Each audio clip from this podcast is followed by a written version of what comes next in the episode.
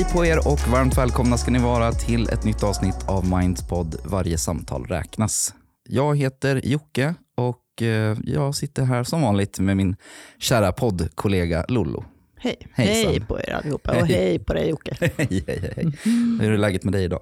Mm, men det är bra. Ja, Jag, är, jag känner mig taggad. ja vad bra. Ja, jag, eh, den här dagen började lite speciellt för mig. Jag försov mig. Jag brukar ju annars vakna otroligt tidigt på morgonen, men nu vaknade jag sent. Så att jag känner mig lite så här, ja, Du är lite yr, yrvaken. ja men lite så här, det, dagen började inte riktigt som den Du brukar. får inte göra som du vill på morgnarna. Nej, mm, nej. Ta det lugnt, göra dina rutiner. Ja, men det är viktigt faktiskt. Ja. Ja. Ja, det, ska, det ska nog gå bra ändå tror jag.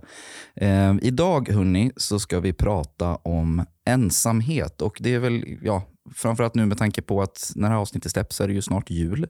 Eh, och det är ju en tid som kanske Ja, men just den här ofrivilliga ensamheten blir väldigt påtaglig för många just för att julen förknippas med ja, men en tid där många liksom spenderar tid med sin familj. Ja. Och sådär.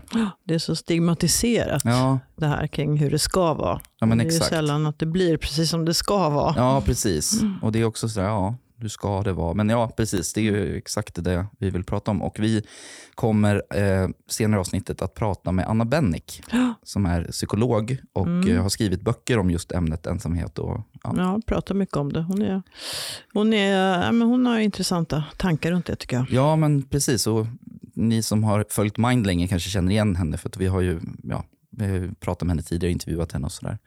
Men jag är lite nyfiken då på att fråga dig Lolo, om när jag säger liksom, ensamhet, vad väcker det för tankar hos dig? Och liksom, vad känner du kring just det här ensamhet?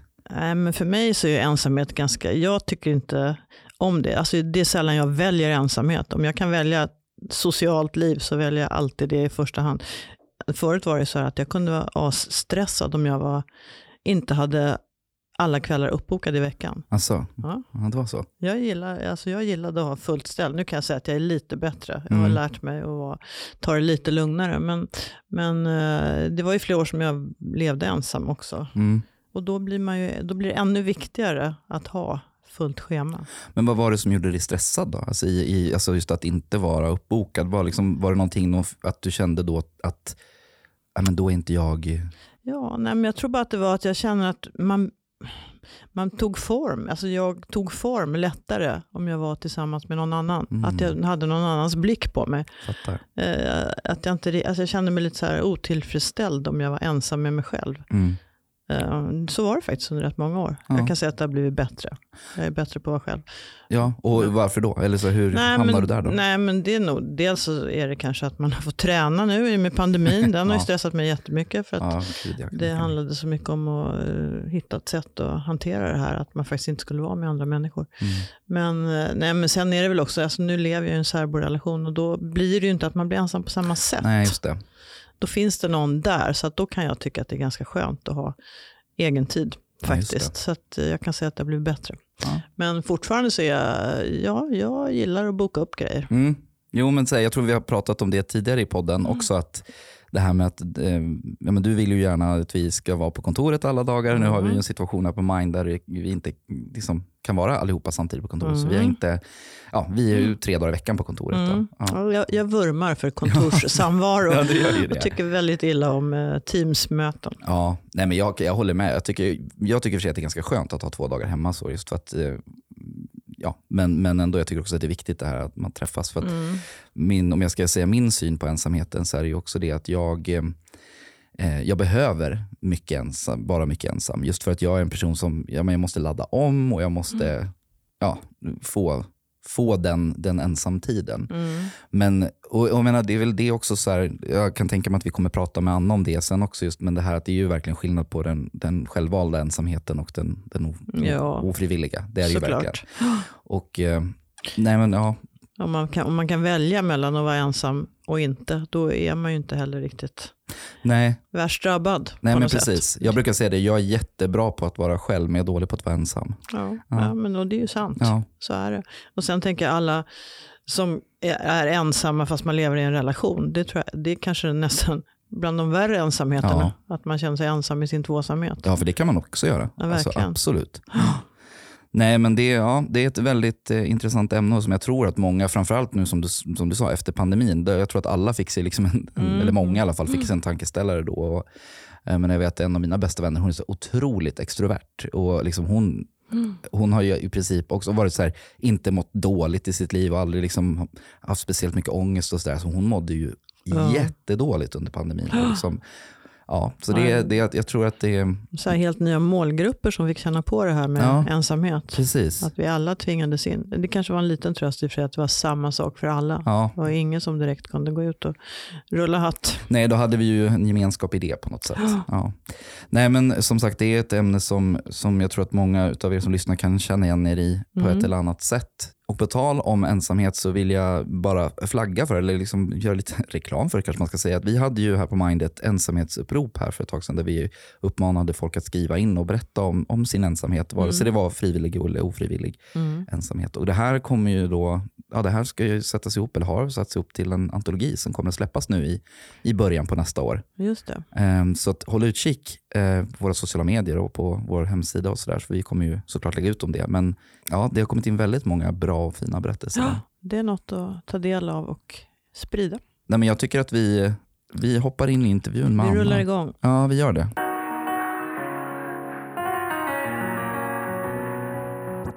Ja, men hej Anna och välkommen till oss. Tack. Kul att du ville ta dig tid så här. Det är ändå hetsigt framför jul. Jo, men det är bara mysigt att vara här ibland. Mm. En liten avkoppling i vardagen. Ja. Men om eh, du skulle berätta lite kort för de som inte vet vem du är. Eh, vad, vem är du och vad gör du? Ja, eh, jo, men jag eh, jobbar som psykolog på dagarna och då gör jag några olika saker. Dels har jag en mottagning i Gamla stan i Stockholm här, där jag träffar enskilda personer som är kanske stressade eller trötta eller ledsna eller har andra svårigheter som man behöver ibland lite hjälp med. Ju. Mm. Och också med par och familjer träffar jag ibland. Eller ja, ganska ofta faktiskt. Och det är ju jättekul. Alltså. Och Mm. ganska, för det är fortfarande ganska komplext och svårt och så. Med, med två stycken berättelser i ett rum och, och hur saker och ting hänger ihop och inte och vad man kan göra och sådär. Så det är jätteroligt det jobbet. Och sen eh, skriver jag ganska mycket. En Mm. stor del av min arbetstid är att skriva. Jag brukar alltid skriva på en bok. Eh, men jag skriver också eh, svar på frågor som handlar om psykologi egentligen i lite olika, på olika plattformar. Dagens Nyheter på insidan Mm. och en, ett par magasin och sådär. Och så lite föreläsningar och utbildningar och sånt där. Mm. Det låter som du har ganska fullt upp kan Ja. man säga på ditt schema. Ja, det är fullt upp, men Mm. det är ju också väldigt roligt. Ja. Och sen tror jag att många känner ju dig från också TV4s morgonprogram där du brukar vara psykologen. Ja, just det. Ja, men där är jag i, på en, ja, men ibland, Mm. eller ganska regelbundet Mm. också. En slott heter ju Relationsakuten Mm. och sen har jag en del andra eh, slottar på helger eh, där jag får prata också om psykologi som jag ju eh, tycker är jättekul och Ja, spännande. men vad kul. Men jag vet ju att du har, för vi har ju intervjuat dig tidigare här på Mind, och jag vet ju att du har, ja men du har ju lite specialiserat dig kanske på ensamhet, det som vi ska prata om idag. Du har också skrivit böcker om ensamhet. Mm. Och det känns ju som, också så här nu inför julen, så är det ett väldigt aktuellt ämne att prata om.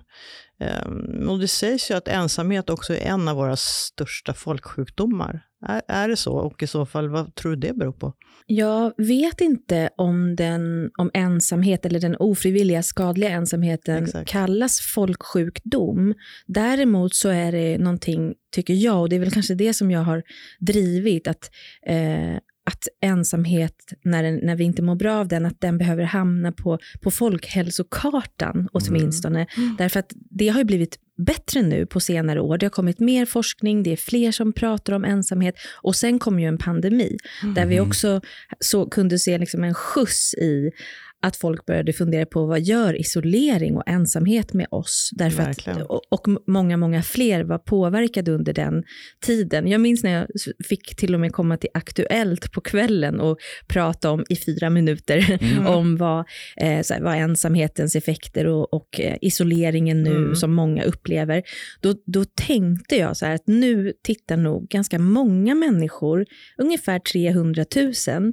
eh, blick, liksom, ja, lyfter på sin persienn och tittar ut på samhället och undrar så här, vilket ståhej det blev kring Mm. den här sjuk, liksom sjukdomen eller det här tillståndet, Tillståndet, i alla ja. fall nu. Mm. Eh, för det har man inte hört någon eh, gasta så mycket om. Nej. Eh, och det är ju jättemånga som har det så där alltid Just i. Sverige. Så, så det var i alla fall någonting som hände då. Mm. Eh, lite ljus på ensamheten. Och det är ju intressant. Och sen så tänker jag också att det är viktigt att skilja på, som du sa nu, frivillig och ofrivillig ensamhet. För det finns ju många som faktiskt väljer ensamhet och som mår bra av att kunna få dra sig tillbaka och vara för sig själva. Men här tänker vi mer den ofrivilliga ensamheten. Ja, precis. Och, och det är ju, jag tycker det är jätteviktigt att du eh, poängterar det ändå, därför att ensamhet är ju inte någonting som i sig är skadligt. Och vi är också väldigt olika.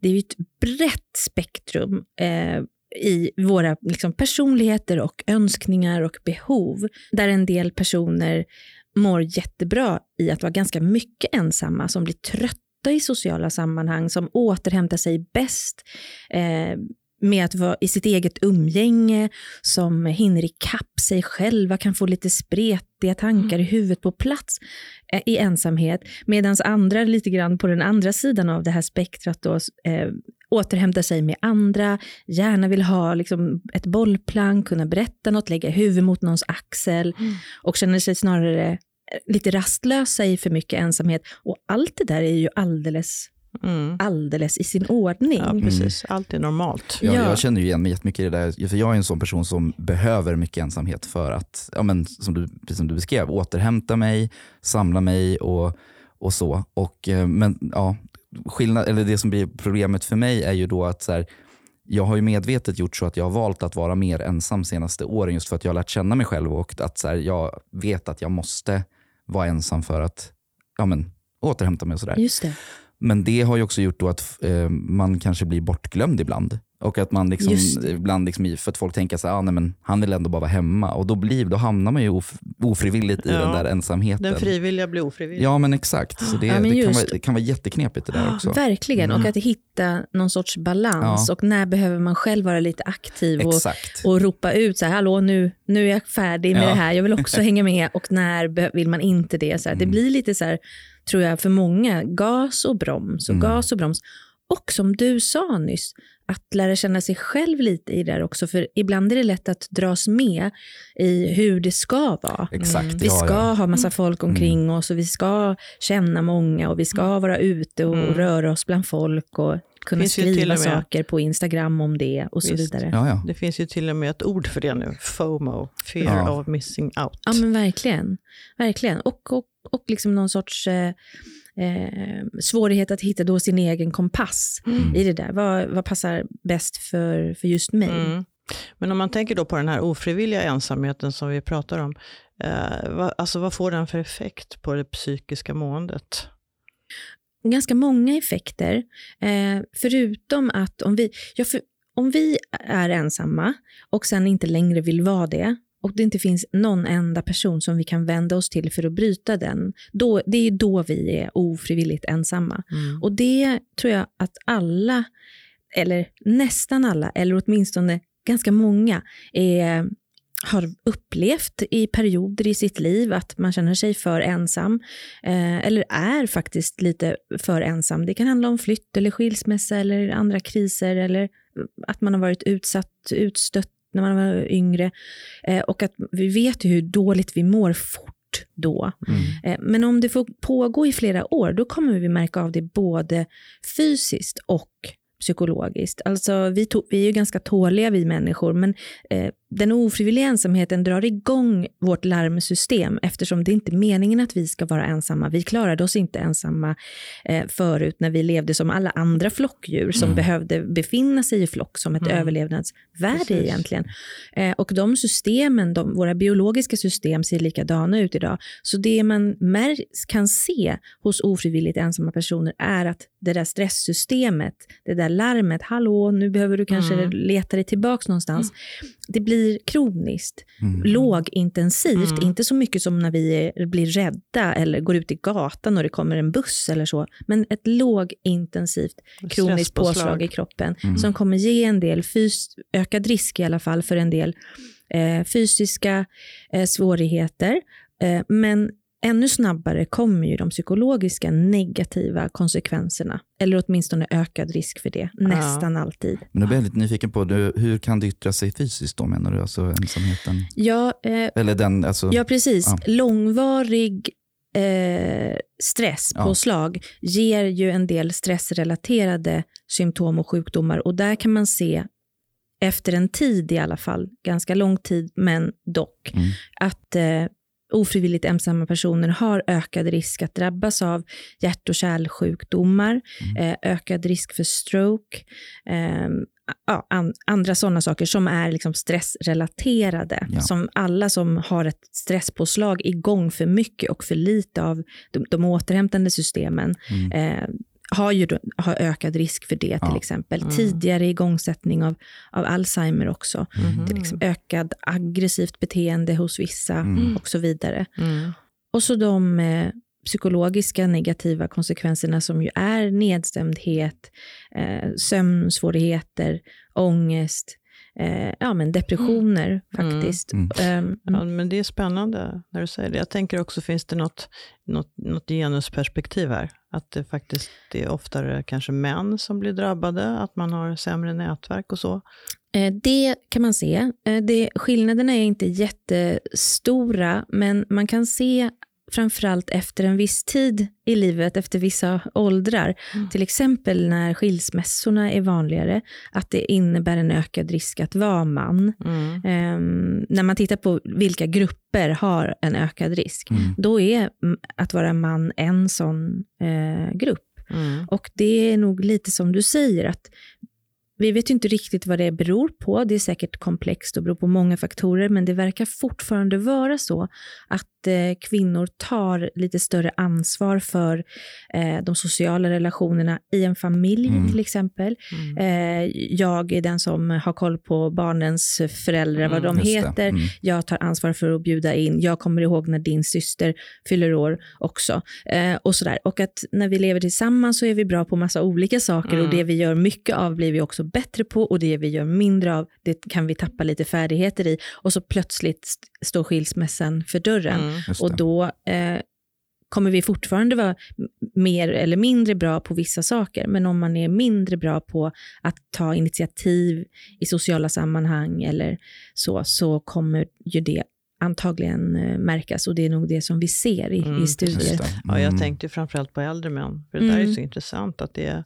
att det är kvinnorna som oftast tar det sociala ansvaret. Mm. Det kan man verkligen fundera på vad det beror på. Ja, det är faktiskt eh, intressant. Och precis det du säger, vad det beror på. Det finns ju en hel del teorier och, och idéer och tankar om det. Men det är ju ingen som riktigt kan svara på det. Och sen är det ju så här, i varje individuellt ärende så kan det också det är se klart. väldigt olika ut. Mm. Mm. Ja, vi ska inte dra några jättestora växlar på det. Men jag tror faktum är att vi också här i äldrelinjen, de som ringer till oss, Mm. det är ju fram, fler kvinnor än män, definitivt. Ja, men precis. Men det kan ju också handla om eh, att, eh, att kvinnor generellt sett är lite, har närmare till att be om hjälp. Ja, att visa det. svaghet och att det där är ett av, av eh, också, eh, också en av, av riskerna egentligen. Mm. Att eh, det är lättare att, att be om hjälp Mm. som kvinna generellt. drog också den kopplingen just att så här, ja, men även då om man hamnar i ensamhet, det är väl kanske just det då att män eh, har svårare att ja, men erkänna att de är ensamma, kanske till och med erkänna Mm. för sig själva att så här, men gud, jag är verkligen ensam. Mm. Ehm, ja, att det, Ja, det är det som är svårt kanske för Mm. dem, att, att bryta den här ensamheten. Och det är väl svårt för alla, om man har hamnat lite på sidan om sådär socialt, att det är svårt att ta initiativ ja, det är det jag tillbaka. tänker också. Det är så mycket man pratar, eh, som vi var inne på lite tidigare, just det här med att, så här, ja, men att, man, att man ibland måste vara den, man måste vara lite aktiv och lite sådär. Men jag tror också att det, det blir väl också efter en tid så att till slut tappar man ju den där motivationsförmågan kanske lite grann också, att man blir lite uppgiven och sådär. Ehm, Det går ju jättefort. ja, Apropå de här eh, mer psykologiska konsekvenserna, så eh, man läser artiklar om, om ensamhet, så här kan du göra för att bryta ensamheten och sådär, så brukar det oftast komma så här, eh, tips, eh, tips på hur man kan göra och att man då behöver ja, men ge sig ut där det finns folk och så vidare. Mm. Och eh, gå en kurs i och dansa Mm. något Mm. eller Mm. ja, silversmide och vad det kan vara. Och jag har säkert själv, eftersom jag har eh, engagerat mig mycket i de här frågorna, säkert själv bidragit till några sådana där eh, hurtiga tips i någon eh, artikel. Mm. Mm. Eh, Men, men det som är jätteviktigt att, att komma ihåg och veta, det är att det är ingenting som man kan göra som i första hand, om det Mm. inte är så att man är ganska okej. Därför att har man varit ofrivilligt ensam så är man oftast i ett väldigt dåligt skick. Det finns ingen av oss, Nej. ingen människa, Mm. som har eh, känt sig eh, låg, utanför, utsatt, nedstämd, känner skuld, känner ska, jättemycket skam och stigma, inte har velat berätta det här, dragit sig undan ännu mer för att man inte visa upp det här fula, att jag inte har så mycket vänner till exempel, och vad säger det om mig? Mm. Eh, man har tappat tilltro till sin egen förmåga ganska Precis. fort. Ja. Och att då så här, men stanna kvar på jobbet på AV, det, det skulle ingen av oss göra om man mår Nej. sådär och inte har något självförtroende att stå på Det är alls. ett för stort steg. Ja, Mm. så att jätteofta så behöver man ju hjälp med de andra sakerna som hindrar, alltså så, som, som är som fotbojor. Mm. Eh, att, man kan inte släpa runt på för många sådana om man ska ut i sociala sammanhang, som, Nej. som eh, ju är rätt så läskigt, Ja, ja, även om man har ett okej självförtroende. Det vet vi ju allihopa, att man Mm. kan känna sig osäker eller otrygg och sådär i olika sammanhang. Det är ju grundläggande mänskligt. Men att lägga en, en depression och en eh, total brist på tro på sig själv eh, och en eh, föreställning att man inte är liksom värd något eller intressant nog eller kan vara, bli omtyckt av andra. Vem går ut då? Ingen. Nej.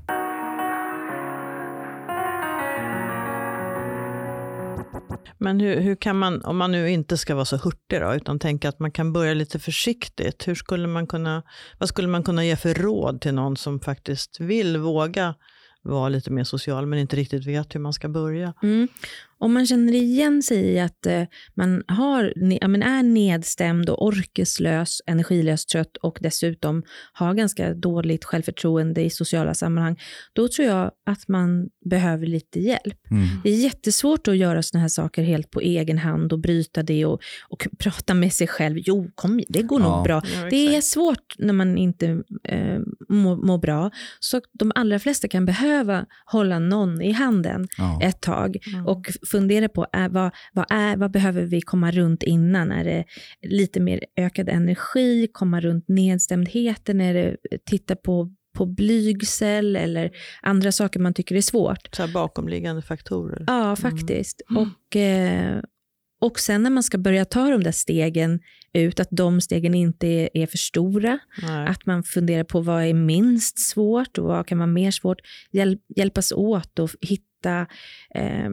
olika eh, situationer som man kanske skulle kunna börja med lite grann. Mm. Vi brukar när jag jobbar med ensamma personer ta extremt små steg. Mm. Eh, börja med att titta på hur kan man få mer energi och dra upp sin rullgardin och få dagsljus på näsan Mm. och sådana där Mm. saker som känns som när man är ensam som bara jättesmå löjliga grejer. Mm. Jag vill ju bara fira jul så där som Mm. det ser ut på tv. Mm. Och nu säger du att jag ska dra upp min rullgardin, vad fan. Mm. men, och vilket man ju kan förstå. Men, men de, de ger ändå lite mer än vad man kan tänka sig, de där eh, små stegen. Ja. Och så blir det också även i sociala sammanhang sen. Eh, så här, hälsa på grannen i hissen eh, kan vara en sak för Mm. dagen att göra. Mm. Eller prata lite med den som jobbar i matvarubutiken Ja, kan vara en annan. Och sen små steg. För Mm. det som händer är att man får ändå lite, lite mer energi av de Ja. där små stegen. Ja. Oh, ja. Jo, men för det vet jag, det tänkte jag på också under pandemin då, för vi har pratade med någon som just också forskade kring ensamhet, som sa att det var så viktigt under pandemin att om man nu kom ut och handlade, att man mötte varandras ögon. Att man liksom fick en blick Mm. på sig, Mm. om man nu kände sig ensam eller var ensam.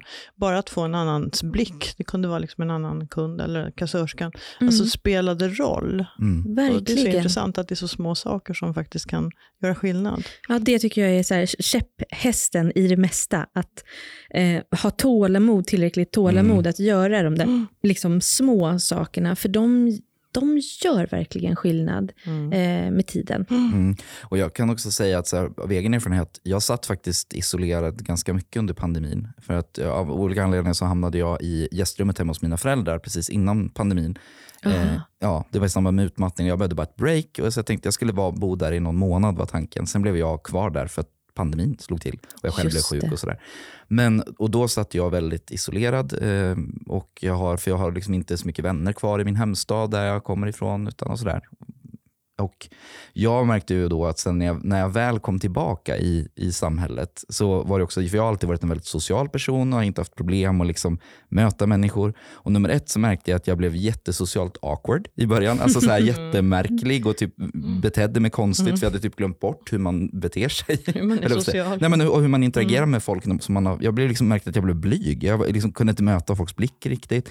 Och så märkte jag att jag blev otroligt utmattad av att Just träffa det. människor. Så det jag vill bara liksom också säga är att, så här, att om man är i en sån situation att man ja, men har spenderar mycket tid ensam och man ska försöka ge sig ut och göra någonting, att man faktiskt liksom inte sätter för stor press på sig själv, utan som du säger, de här små grejerna, och liksom träna sig på att komma tillbaka. För att Mm. det, jag menar, det, kan vara knepigt. Ja, Ja. och det där är också ett lysande exempel Mm. på hur vi alla kan drabbas i Ja. olika lägen och hur vi påverkas och att det också är en färdighet. Det är Ja. så många som säger som du, vad hände efter pandemin? Jag vet inte, det känns bara jobbigt att gå in ens i fikarummet på jobbet. Det är mina kollegor, jag känner, Mm. känner ju dem. Vet vad ska jag säga? Det är jobbigt, jag blir trött, jag eh, kan inte formulera mig ordentligt. Nej. Och sådär, att, att det är färdigheter som man kan tappa, Mm. eller ja, några stycken i alla fall, men som man såklart också kan eh, träna upp Mm. igen Mm. med tiden. Men eh, många är ju de där berättelserna verkligen. Mm. Mm. Så. Och en sak till som jag tänkte på när du berättade det där exemplet nu,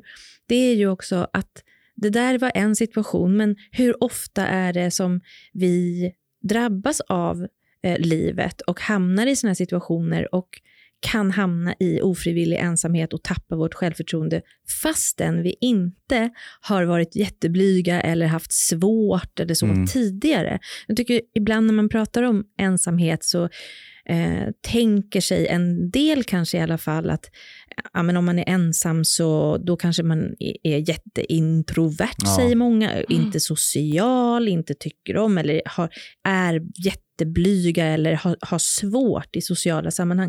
Och så är det ju inte. Nej. Det räcker ju att man flyttar från sin hemstad till en stor stad och eh, tänker sig att gud vad härligt, jag ska hitta ett café så där som det ser ut på Vänner. För man Mm. fick ett, ett jobb. Och sen så blev, gick vikariatet ut och så bor man i en etta så blev man aldrig hembjuden till några kollegor och så finns det inget café som ser ut som Vänner i den här storstaden och alla bara rusar runt och tittar i sina telefoner och har redan för mycket att göra och egna sociala sammanhang.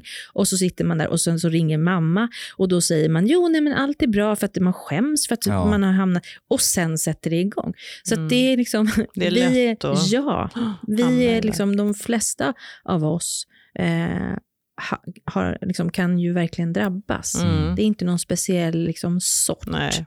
eller personlighetstyp. Så. Men finns det några som löper en större risk då, eller liksom att, att hamna i ensamhet? Det känns ju så här lågt hängande, ju, man tänker så här, ja, äldre personer. Ja. Ja, Och det är ju kanske en. det är det. Jo, ja. det är en Ja. ökad risk och, och det är ju också av naturliga skäl. Ju äldre vi blir, desto fler av dem som vi har omkring oss Mm. som vi umgås med och älskar och tycker om, eller eh, kanske inte älskar ens, men i alla fall har omkring oss, går, dör ju Mm. eh, ju äldre vi blir. Och sen äldre kan också ha det lite svårare på grund av kanske fysiska problem. Vi Mm. blir ju lite skröpligare med åren. Att ta sig ut i sociala sammanhang, eh, hamnar inne hemma, eh, har en, en partner eller någon vän man umgås med som har gått bort och sen, och sen ganska snabbt så krokar det i det där sämre självförtroende och lite åh, lite mer trött och jag orkar inte idag och nej, då måste jag anstränga mig och hur, hur blir det? Och sen starta negativa spiraler. Så är det igång. Mm. En del äldre säger ju också, det är så dyrt allting. Mm. Det här, min pension, alltså Mm. jag är fattigpensionär, jag har Ja. inte råd med de här Mm. eh, olika aktiviteterna som kostar saker också. Nej, Nej men, eh, men jag tänkte också just på det där med pandemin och hur det var. Och för mig som är en väldigt social person och som älskar sociala sammanhang och som har jätte, tycker det är jättetråkigt att vara ensam. Jag fick ju spade på att sitta hemma så Mm. mycket själv. Mm. Jag var ju så här, nej men jag, jag gör vad som helst. Jag går och sätter mig på ett café. Alltså bara jag får lite folk omkring mig. Ja. Och nu när vi är tillbaka och ändå inte är tillbaka full tid därför att vi inte har, har riktigt utrymme här och vara här alla samtidigt så blir jag så här, ja men kan jag åtminstone få fyra dagar? Nej, tre dagar då? Alltså jag verkligen. verkligen sådär att jag, Jag försökte ha. verkligen påminna om det när jag, jag fick en del liksom lite nya då, eh, förfrågningar om föreläsningar och under pandemin ganska mycket digitalt förstås, men då var det ju så här, hur ska vi hantera det här och, och hybrida arbetet? Det var ju Mm. en fråga där, där de som vill jobba hemma för att det funkar med livspussel Mm. bättre och slippa resvägar Mm. och sådär, har inga problem att säga det högt. Nej, men det passar jättebra för mig att vara på kontoret max två dagar. Jag vill jobba hemma resten. Precis. För där har man ungar och Exakt, familj och grannar och så. Eh, Men att inte glömma de som i- helst vill gå tillbaka liksom sex dagar i Ja. veckan. Ja, bor eh, man till själv jobbet. så är man ju Verkligen. verkligen ensam Ja, jämt. ja, Och att, verkligen. eh, Ja, och om man då, som du är en person som inte, jag bor ju också ensam och jag tycker ju det är jätteskönt. Jag, Mm. så här, men, och, och har ingenting emot det här liksom, tre dagar på kontoret. Så här. Men är man då en person som du, det blir ju... Ja, då blir, ja. det krockar lite. Ja, men, det, Verkligen, Precis. verkligen. Jag känner ju också igen mig lite grann i det. Mm. Eh, och jag har ju inget kontor, så jag, jag är jätteberoende av att sitta och skriva ihop med vänner och kollegor när, eh, när jag inte är på mottagningen. Där Mm. är jag ju inte alla dagar i veckan.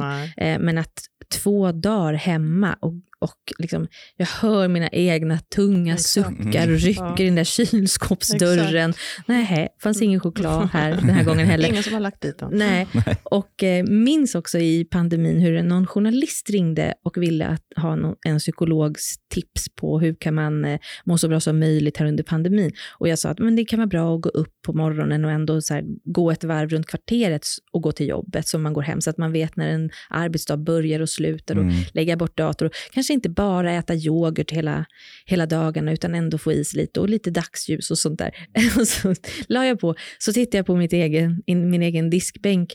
Eh, det stod tre så här, intorkade yoghurtskålar där för att det är inget kul att Mm. laga någonting Nej. till sig själv. Jag satt fortfarande på eftermiddagen i någon morgonrock och liksom hade inte alls gått i något jäkla jobb Nej. runt kvarteret. Nej, det är inte så lätt att lära sig. Man lever Leva som man lär. ibland. men det Ja. lät väl lär. klokt va? Det lät jätteklokt. Ja, tack. Absolut.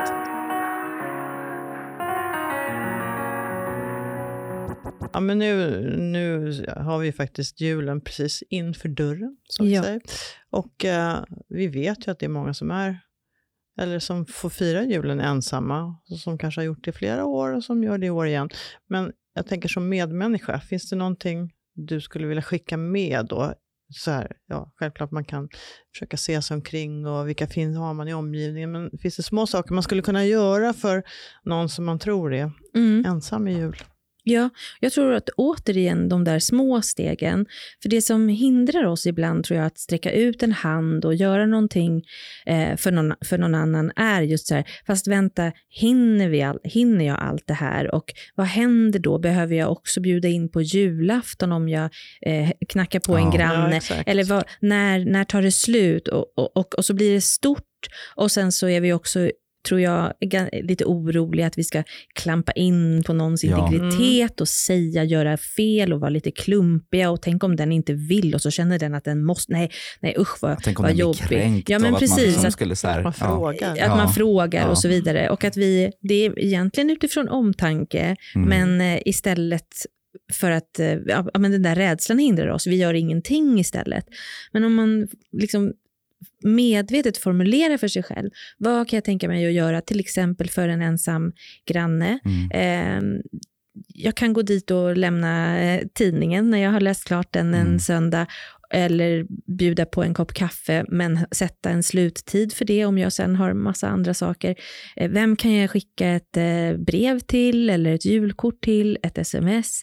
Bara säga jag tänker på dig. Mm. Vem kan jag kanske, vem kan vi kanske bjuda in på, Mm. om inte julafton så Mm. annandagen. Ja. Om, om, vi har, om, om man har lite tid eh, runt omkring. För det kan ju betyda liksom hela julen Mm. För Mm. en person som är ensam. Precis, återigen så lite kanske som behövs för att göra så stor skillnad. Mm. Ja men verkligen, komma ihåg det. Att skicka någonting eller eh, knacka på en kvart, ta ett samtal en kort stund. Det är mycket, mycket bättre än ingenting. Och det betyder inte heller att det här nu är min, jag har hela ansvaret för den här personens Nej. sociala liv. Eh, men jag kan göra någonting litet. Så Mm. vad om alla som inte har problem med ensamhet kan fundera på vem vet jag i min omgivning som kanske är lite ensam och göra en liten sak Mm. så skulle det bli, i, det här, i Sverige, skulle det bli jätte, jättemånga saker Mm. Mm. som, som görs. Mm. Jättemånga små meddelanden som skickas eller telefonsamtal som rings eller Verkligen, ja. kaffekoppar som kokas. Ja, det, alltså, det krävs ofta så lite, alltså faktiskt. Det är ju verkligen så. Att, Ja, och om man är orolig och tänker att det krävs mer än en kopp kaffe och ett litet samtal, då kan man ju också hjälpa till. Du, jag ser att jag- jag ser att du är i ganska dåligt skick. Jag tycker du verkar hängig. Hur är det med det? Kan jag hjälpa dig på något sätt? ja, Vill du, ska jag kolla upp var du kan vända dig någonstans? Eh, vad finns det kanske för frivilliga organisationer du Mm. kan ringa till? Eh, som hos er till exempel. Mm. Ehm, och, eh, eller vårdcentralen vill vända dig någonstans. Ska jag hjälpa dig med det där praktiska? Eftersom när man är ensam och hängig så har man inte heller så mycket eh, energi och inte som, så jättehög initiativförmåga. nej, precis. Och apropå faktiskt er lite grann, men en sak som har ju räddat jättemånga av de personer jag har träffat som har varit ensamma, det är ju att engagera sig också i volontärarbete. Mm. Nu riktar jag mig mer till eh, de som är ensamma då, men, men även att man kan hjälpa till med det, eh, om man står bredvid någonstans. Att bara vara, därför att vi mår ju jättebra av att göra någonting gott för andra. Absolut. Och det ingår ju i det. Och dessutom kommer vi iväg och träffar folk. Så Mm. det blir liksom minst Mm. två i ett. Exakt, På något meningsfullt. Ja. Väldigt meningsfullt Mm. och eh, eh, ja, men väldigt, väldigt hjälpsamt. Mm. Fint, bra avslutning. Verkligen. Tack så jättemycket för att du ville komma hit Tack för att eh, jag fick komma. och prata lite. Tack Anna. Vi kan ju passa på här nu och dels önska alla våra lyssnare god jul förstås. Och sen säga att här på Mind så har vi våra stödlinjer öppna. Och vill ni veta tider och nummer, kontaktytor så bara gå in på mind.se så finns alla uppgifter där. Mm, stämmer bra det. Vi finns här för er.